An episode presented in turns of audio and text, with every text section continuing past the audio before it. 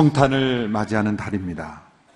교회력으로는 대강절 혹은 대림절이라고 하여서 예수님의 오심을 기다리며 맞이하는 기간을 보냅니다. 이 기간 동안 교회 절기의 목표대로 예수님의 오심을 우리가 맞이하고 기다리는 주간이 되도록 하기 위해서 앞으로 3주 동안 이사야에 나타난 예수님에 관한 메시아 예언을 통해 하나님의 말씀을 듣고자 합니다. 크리스마스는 베들레헴에서부터 시작된 것이 아닙니다. 예수님께서 베들레헴에서 출생하신 이후로 훌륭한 삶을 사셔서 메시아로 인정된 것이 아니라 베들레헴에서 태어나기 이전 오래전부터 여러 선지자들을 통해서 메시아의 출생이 예언되었고 그 예언을 따라 베들레헴에서 출생하신 것입니다. 세상에 어떤 위인, 어떤 종교 지도자가 예언을 따라 세상에 왔습니까? 세상에 태어난 이후에 훌륭한 삶, 다른 사람이 살지 못한 그런 위대한 삶, 그런 언행을 통해서 사람들에게 존경받은 것이죠. 예수님은 예언을 따라 세상에 오셨습니다. 구약에 적어도 직접적으로 200개가 넘는 예언들이 예수님에 관하여 예언된 기록들이 있습니다. 이 메시아에 대한 예언은 한 시대의 역사적 상황을 통해서 주어집니다. 특별히 가장 절망적인 역사의 절망 속에서 하나님의 구원과 그리고 메시아의 오심을 예언하는 것이죠. 역사의 절망적인 상황은 인간이 얼마나 부패한 존재인가, 그리고 동시에 구원이 필요한 존재이고 하나님께서 구원하신다는 것을 우리에게 가장 잘 보여주는 역사적인 세팅인 것이죠. 그래서 메시아 예언이 예언서에 집중되어 있는 이스라엘의 가장 절망적인 상황에 집중되어 있는 이유가 바로 여기에 있습니다. 이사야 선지자는 주전 8세기에 다윗 왕실이 무너지고 있는 상황 속에서 메시아의 오심을 예언했던 선지자입니다. 그 당시의 상황에도 적합한 말씀이지만 동시에 그 상황을 통해서 장차 오실 메시아를 예언하는 이중적인 예언으로 되어 있습니다. 그래서 우리는 그 당시의 상황을 먼저 잘 이해해야 하고 그 상황과 연결해서 또한 그것을 뛰어넘어서 예언하시는 메시아 예언을 우리가 이해해야 하는 것이죠. 이사야 7장은 유다 왕 아하스 왕에게 이사야 선지자를 통해서 주어진 예, 말씀입니다. 이 말씀 가운데 그 유명한 이사야 7장 14절의 말씀 처녀가 잉태하여 아들을 낳으니 그 이름을 임마누엘이라 하리라 이 메시아 예언이 들어 있습니다. 그 배경은 아하스 왕이 20세 때 열왕기 하가 16장이 그 배경이 되는데 20세 때 왕이 되었는데 16년 동안 통치했습니다. 그런데 그가 하나님 앞에 올바르지 못하게 행했습니다. 우상을 숭배했고 산당과 또 산에서 분양을 하고 이런 하나님께서 싫어하시는 증오하시는 그런 우상을 숭배했습니다. 그로 인해서 하나님께서 그 아하스 왕과 유다 왕국을 징벌하셨고 하나님께서 그 땅을 징벌하실 때는 언제나 주변 국가들을 통해서 징벌하시죠. 북왕국 이스라엘, 그들과 대치하고 있는 북왕국 이스라엘과 그리고 그 위에 있는 아람 국가, 아람 국과 이 북왕국 이스라엘을 통해서 이 남왕국 유다를 징벌하셨어요. 그래서 때로는 이 남왕 유다의 군사 12만 명이 한꺼번에 몰살당하는 엄청난 그러한 패배도 겪기도 했습니다. 근데 그 당시 역사적 상황은 이 북왕국 이스라엘과 아람 국이, 아람 왕국이 그거보다 더 강력한 당시의 최고 그 권력을 가지고 있던 아시리아. 아시리아가 그 북쪽에 있었던 더 큰 제국이었는데 그 제국에 대항하려고 서로 동맹을 맺었어요. 그러고 나서 이 남한국 유다도 너희도 함께 우리랑 같이 합류해서 아시아를 대적하자. 그런 상황이었거든요.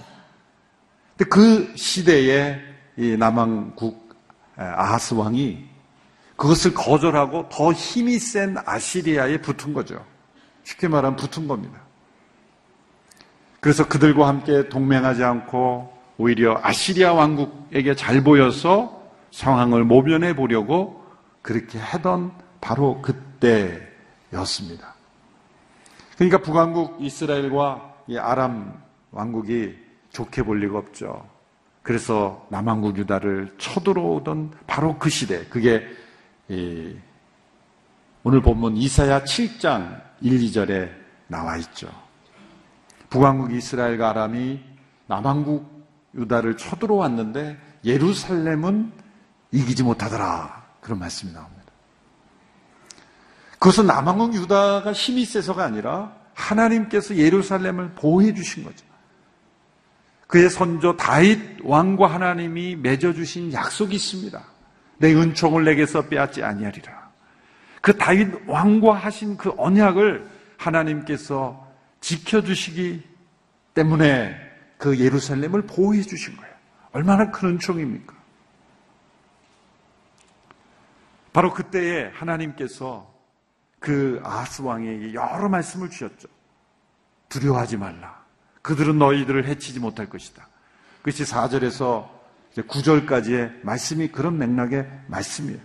두 왕국이 너희들을 공격할지라도 그들은 연기나는 두 부직갱이 구루터기에 불과하니까 두려워하려고 말라. 7절에 보면 그들의 계획은 이루어지지 못할 것이다. 또 9절에도 보면 구체적으로 말씀하죠. 65년 내 에브라임을 멸망할 것이다. 이거 북왕국 이스라엘을 의미하는 것이죠. 두 왕국이 동맹하여 너희들을 칠지라도 두려워하지 말라. 하나님을 의지해라. 라는 하나님의 말씀이죠. 이 북왕국과 남왕국으로 나누어져 있을 이 그때에 보면 중요한 영적인 원리가 두 가지가 있습니다. 첫째는 주변의 강대국과 어떤 관계를 맺는가.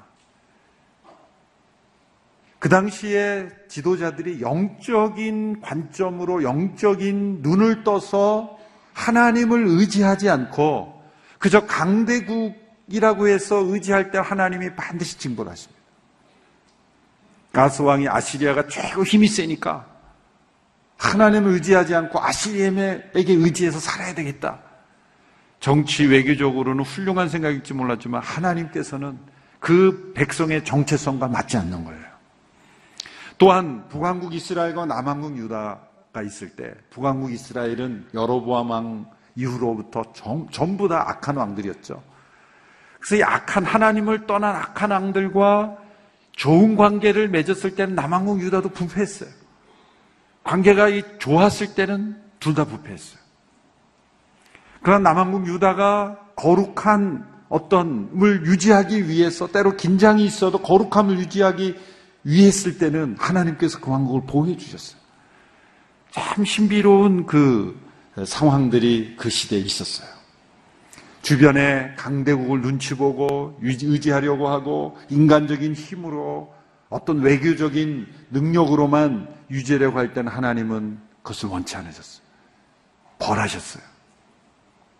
지금 아스 왕이 아시리아 제국을 의지해서 그 위기를 모면해 보려고 했을 때 더 큰 위기가 찾아온 거죠. 그러므로 이 모든 위기는 정치적 군사적 위기인 것처럼 보이지만 이것은 영적인 위기요 믿음의 위기인 거예요. 우리나라도 마찬가지입니다. 모든 것이 정치, 경제, 이게 경제 위기고 외교 위기고 정치 위기인 것 같지만 불신앙의 위기요 믿음의 위기고 영적인 위기인 것이죠. 하나님의 백성들은 다른 차원으로 볼 수 있어야 됩니다. 그러나 하나님은 그 다윗과 맺으신 언약으로 인해서 그 후손들에게 은혜를 베풀어 주시고 그들이 돌이키면 살아나는 기회를 언제나 주셨습니다. 그래서 오늘 4절에서 9절까지의 말씀에 계속해서 너희들이 나를 의지하면 내가 너를 보호할 것이다. 두려워하지 말라 말씀을 하신 거예요.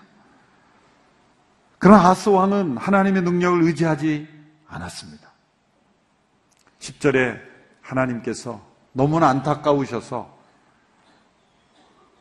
내가 나를 신뢰하지 못하면 표적을 한번 구해보라. 표적을 구해보라. 10절의 말씀이 그런 뜻입니다. 하나님께서 아스왕에게 표적을 구해보라. 그것이 어떤 표적이든지 내가 너희들을 보호하고 함께 한다라는 징조를 보여줄 테니 표적을 구해라. 그랬더니 아스왕이 뭐라고 대답합니까? 12절에 바로 아스왕이 대답입니다. 이런 상황에서 뭐라고 대답하는지를 한번 보십시오. 함께 읽습니다. 시작. 그러나 아스가 말했습니다. 저는 요구하지 않겠습니다. 여호와를 시험하지 않겠습니다. 요구절만 딱 띄어서 보면 얼마나 멋있는 사람처럼 보여요? 저는 하나님을 시험하지 않겠습니다. 하나님을 인간이 시험하지 않는 것은 당연한 일이죠. 그런데 이 아스 왕은 겉으로는 굉장히 신앙적이로 경건한 것처럼 보이지만 불신앙의 사람. 왜? 지금 하나님께서 표적을 구하라 그러셨는데 아니요, 괜찮습니다. 저는 구하지 않겠습니다. 하나님을 시험하지 않겠습니다. 이것은 불신앙입니다. 이것은 교만이요. 하나님 앞에 잘못된 태도이죠.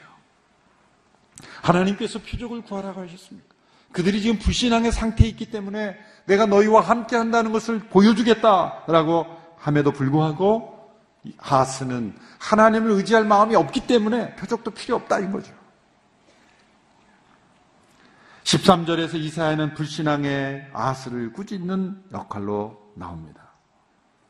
이 아스 왕의 태도는 이스라엘을 어렵게 할 뿐만 아니라 하나님도 어렵게 하는. 물론 하나님께 어려울 게 뭐 있겠습니까? 그러나 하나님을 그냥 피곤하게 만든. 정말 그 지도자 한 사람이 이렇게 아스 왕이 잘못된 믿음이 있을 때, 불순양 가운데 있을 때, 그 백성 전체가 어려워지는 상태에 있습니다.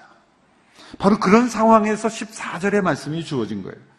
14절에서 하나님께서 그 아스 왕이 표적을 구하지 않아도 그 백성과 함께 하시는 표적을 보여주시겠다. 친히 그 표적을 주시겠다. 그 7장 14절의 말씀이에요. 같이 한번 읽어보겠습니다. 시작. 그러므로 주께서 친히 다윗 왕실에 표적을 주실 것입니다. 보십시오.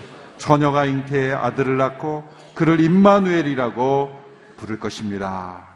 주께서 친히 다윗 왕실에 표적을 주실 것입니다. 친히라는 단어가 중요합니다. 친이라는 단어에 담긴 의미는 무엇입니까? 그들이 불신앙으로 거절할지라도, 거역할지라도, 원치 않을지라도, 기대하지 않을지라도 친히 표적을 주시는 거죠. 아스 왕의 불신앙은 오늘 이 시대의 불신앙을 상징하는 것이죠. 사람들은 하나님께서 은혜를 베풀어 주시려고 표적을 한번 구해보라 해도 구할 마음도 없고 기대하지도 않고 하나님의 능력을 의지하지도 않고 바라지도 않고 하나님께로부터는 구원을 원하지도 않고 자신이 구원 받아야 된다는 것조차도 인정하지 않는 거예요. 그럼에도 불구하고 하나님은 친히 표적을 주시는 것이죠. 하나님의 구원의 역사는 세 가지 인간의 세 가지 반응을 다 뛰어넘습니다. 인간의 동의가 없어도 하나님은 그 인간에게 친히 역사하시는 하나님이에요. 때로는 인간의 동의가 있기도 해요. 그러나 동의가 없어도 역사하시는 하나님. 심지어는 인간이 반역과 불순종 가운데 있어도 하나님은 친히 우리를 구원하시는 하나님이세요. 우리가 구원받을 때 하나님께 순순히 동의했습니까? 저는 하나님께서 부르실 때 순순히 동의했습니다. 한번 손들어 보십시오. 한 번도 거역하지 않고 불순종하지 않고 저는 아주 100% 동의해서 구원받았습니다. 한번 손 들어 보세요. 오늘 신문에 보면 지난 50대 친구들 전도하는 버킷리스트라는 집회가 있는데 사연들이 올라오는 너무 재밌어요. 그 신문 읽다가 제가 예배 시간 늦었어요. 그 너무 사연이 많은데 한결같이 뭐예요? 가장 친한 친구지만 거절하는 거예요. 너가 나의 친한 친구지만 믿는 거는 내가 사양하고 싶다. 가장, 가장 친한 친구의 초청도 거절하는 인간의 완악함. 완악함. 인간은 그렇게 순순히 하나님의 역사에 동의하지 않습니다.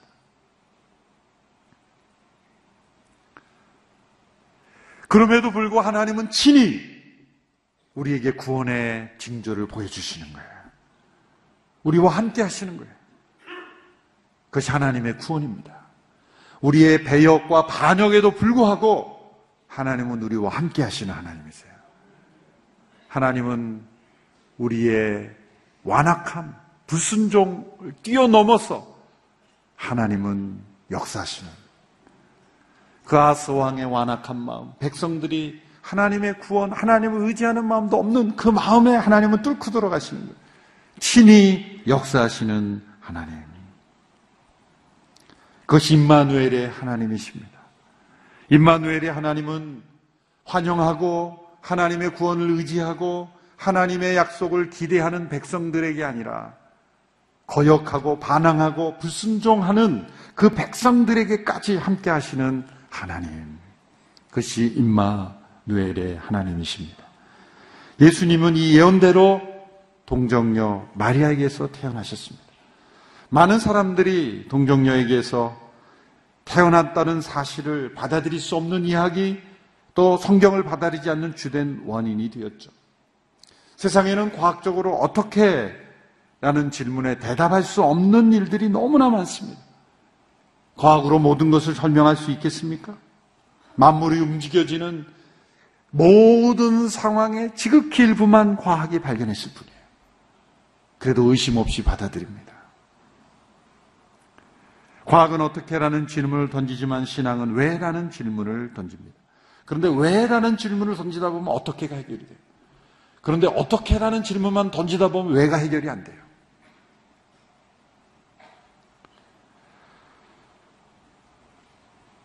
수학자 피터 스토너라는 사람이 예수님의 메시아 예언을 연구하면서 수학자답게 그는 확률로 만들어 봤어요.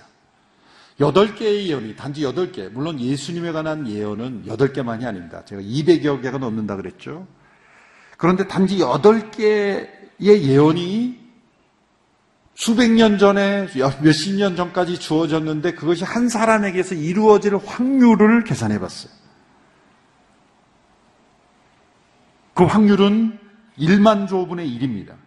1만 조라는 것을 동전으로 환산하면 그래서 이 사람이 그 미국에서 그 예를 표현하면서 1만 조라는 개수를 동전으로 바꾸면요.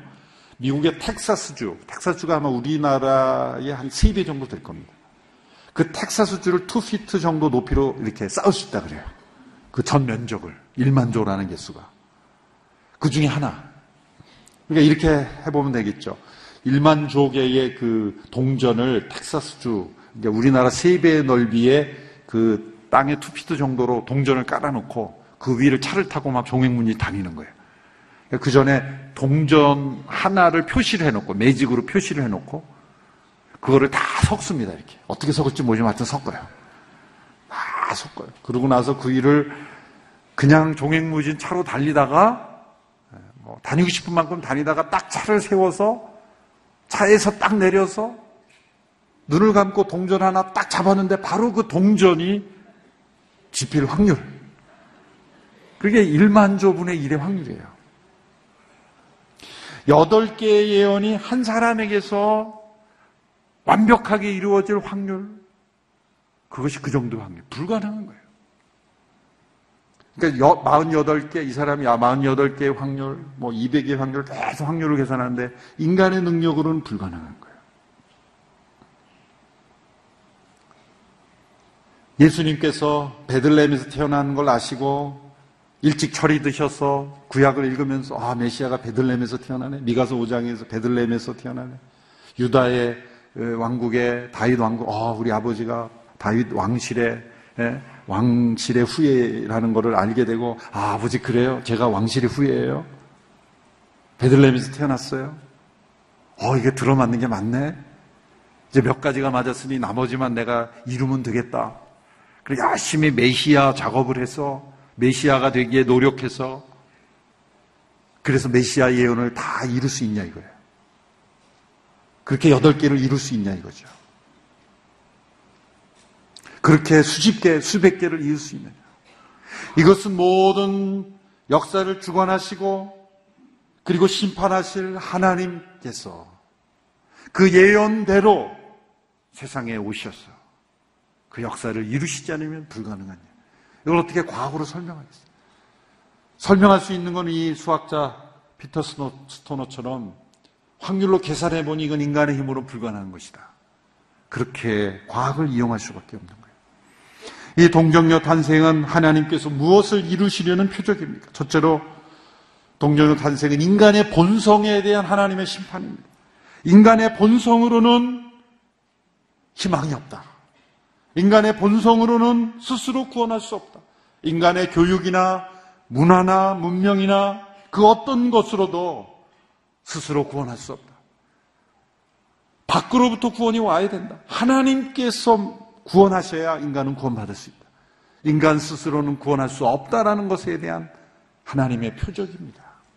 그래서 동정녀의 탄생으로 표적을 주신 거예요. 두 번째로 이 동정녀 탄생은 성령의 능력으로 예수님께서 죄가 없는 완전한 인성을 가능하게 해주신 것이죠. 정교도 아이작 암브로스라는 분은 이렇게 말했습니다. 예수 그리스도는 우리의 잉태를 거룩하기 위해 친히 잉태되신 것이다. 우리 잉태를 거룩하게 하신 것이다. 이게 무슨 말일까요? 모든 인류는 첫 번째 아담으로부터 이 타락과 재칙을 물려받았어요. 우리는 모두 아담 안에서 태어날 때부터, 잉태될 때부터 죄인으로 태어난 것이죠. 원죄를 가지고 태어난 인간인 것입니다. 따라서 우리는 이 원죄로부터의 구원이 이루어야 돼요. 이 본성의 타락으로부터도 구원이 이루어져야 돼요. 첫째, 아담이 우리의 모든 타락의 뿌리였듯이 두 번째 아담으로 오신 예수 그리스도 그분이 거룩한 뿌리가 되시기 위하여 잉태로부터 성령의 거룩함을 입어 완전한 인간이 되셔야 우리의 구원의 근거가 될 수 있기 때문인 거예요. 세 번째 동전녀 탄생은 어떤 표적입니까? 예수님께서 하나님과 사람의 연합된 분으로 신성과 인성이 연합된 분으로서 메시아이심을 보여주시는 것이죠. 여러분 창세기 3장 15절에 보면 아담과 와의 타락 직후에 하나님께서 뱀에게 이 형벌을 주시면서 주신 말씀 가운데 구원의 첫 번째 약속이 주어집니다. 창세기 3장 15절의 말씀을 같이 한번 읽어보실까요? 같이 읽겠습니다. 시작. 내가 너와 여자 사이에 내 자손과 여자의 자손 사이에 증오심을 두리니 여자의 자손이 내 머리를 상하게 하고 너는 그의 발 뒤꿈치를 상하게 할 것이다. 이게 너는 뱀입니다. 아담과 하와를 타락하게 한 뱀 혹은 사탄, 뱀 뒤에 있는 사탄에게 하나님께 주신 말씀이에요. 뱀과 여자 사이에 증오심을 주고 내 자손과 여자 사이에 증오심을 주고 여자의 자손이 내 머리를 상하게 한다. 사단의 머리를 상하게 하는데 그가 누굽니까? 여자의 후손인 거예요. 왜 여자의 후손이라고 했을까요? 동정녀의 오심으로 성령으로 죄가 없이 태어나는 메시아를 이미 창세기 3장에서 인간의 타락한 직후에 하나님께서 예언하셨어요. 여자의 후손으로 메시아가 오심으로 하나님이신 그분이 사람이 되신 사건이 여자의 후손으로 이루어진다는 것을 이미 예언하신 거예요. 여러분 놀라셔야 돼요.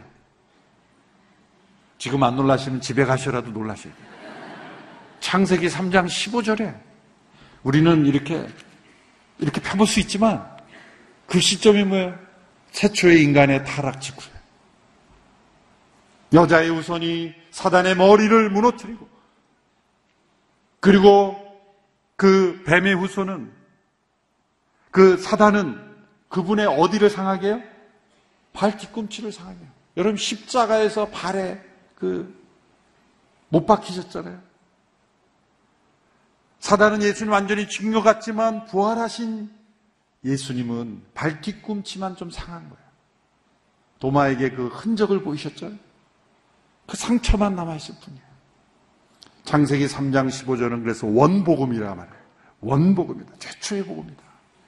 여자의 자손이 사단의 머리를 상하게 하는 놀라운 구원의 약속을 우리에게 주신 것이죠. 놀랍습니다. 이 예언을 따라 예수님이 여자의 자손으로 오신 것. 그것은 하나님이신 그분이 사람이 되심으로 신성과 인성이 완벽하게 연합된 분이라는 거예요. 이상 인간을 구원할 수 있는 더 좋은 방법이 있습니까? 가장 좋은 지혜요, 최고의 지혜로운 하나님의 역사입니다. 여러분, 우리는 회개조차 할 수 없는 존재예요. 여러분, 우리가 회개할 수 있다는 것 자체도 하나님의 은혜입니다. 우리의 타락한 본성은 회개도 원하지 않아요. 회개도 거부하는 인간들을 어떻게 구원할 수 있겠습니까? 회개해야 구원받는데. 회개마저 하나님이 도와주셔야 되는 거예요. 회개할 수 있도록까지 도와주셔야 되는 거예요. 그런데 인간에는 회개할 능력도 없어요. 만일 스스로 각성해서 인간이 회개한다면 그거는 우리가 우리 힘으로 구원 얻는 것이죠. 회개도 하나님의 은혜예요. 그런데 인간은 회개할 능력도 없어요.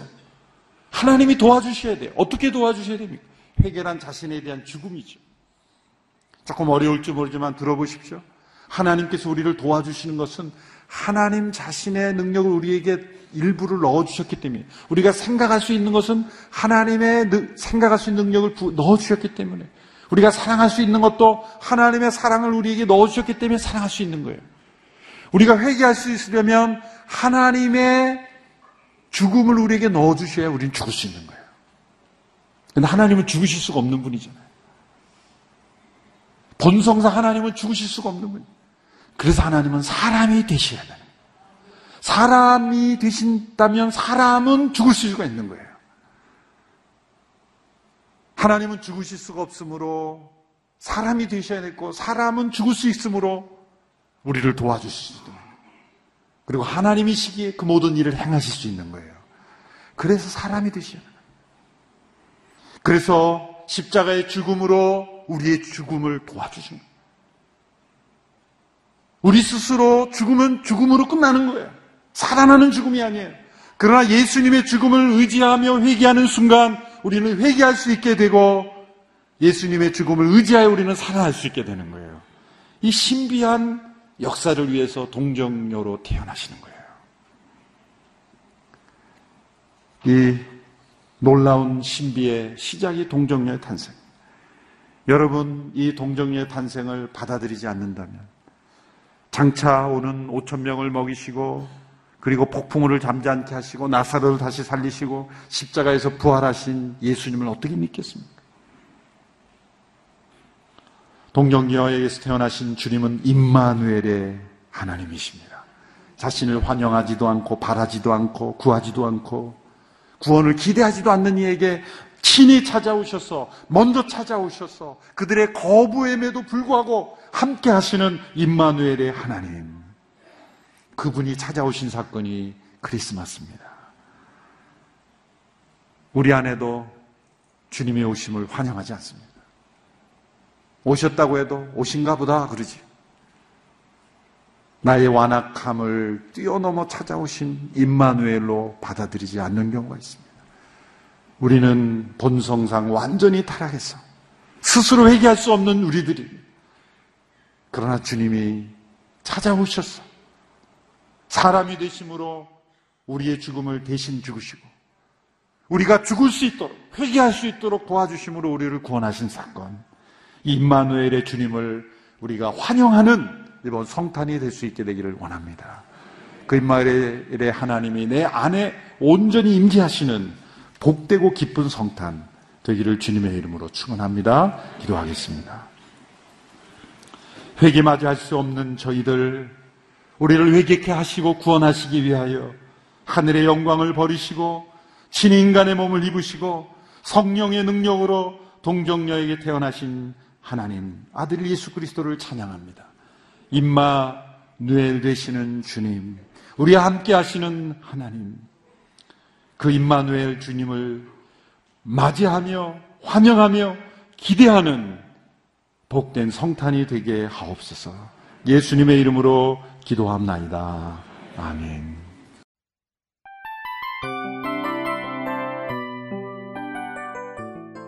이 프로그램은 청취자 여러분의 소중한 후원으로 제작됩니다.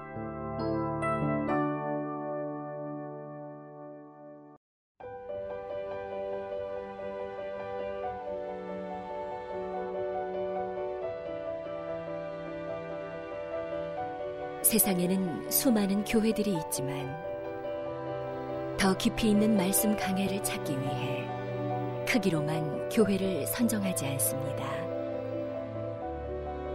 보다 좋은 영적 콘텐츠를 더 많이 나누기 위해 방송비를 받지 않습니다. 1년 365일 복음만 전하고 싶어서 우리는 광고를 하지 않습니다. 온누리의 복음을 땅끝까지 CGN TV와 함께 땅끝 성교사가 되주세요